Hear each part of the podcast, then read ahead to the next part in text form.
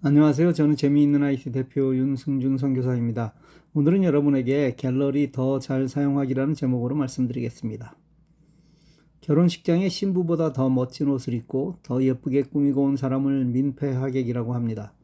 결혼식에서 가장 빛나야 하는 사람이 신부이기 때문에 특히 신부 친구가 이렇게 하고 오면 모든 친구로부터 따돌림 당합니다. 내가 빛나야 할 자리와 남을 빛내줄 자리가 있는데 이걸 구분하지 못하는 사람이 너무나 많습니다. 제가 존경하는 어른은 늘 겸손합니다. 그래서 더 빛이 납니다. 나이가 들수록 입은 닫고 지갑은 열라는 말이 그래서 생겨났나 봅니다. 사진을 찍을 때 배경 위주로 찍을 수도 있고 인물 위주로 찍을 수도 있습니다. 만일 내가 찍은 사진을 인물이 돋보이게 하려면 어떻게 하면 될까요? 예, 배경을 흐리게 만들면 됩니다. 이걸 블러라고 하는데 블러 처리를 하면 확실히 사람이 돋보입니다.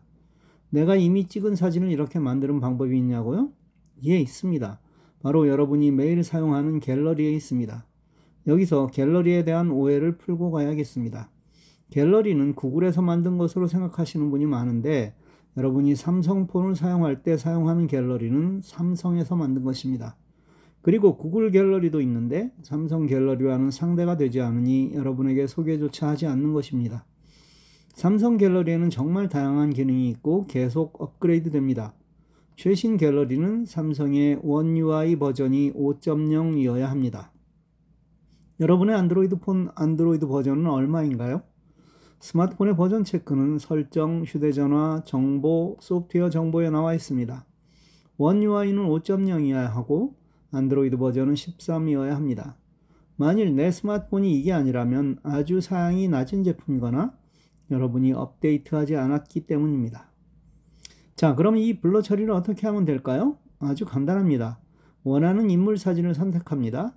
예, 사진 중 인물이 있는 사진이어야 합니다. 사진 오른쪽 아래 점 3개를 누릅니다. 인물 사진 효과 추가를 누릅니다.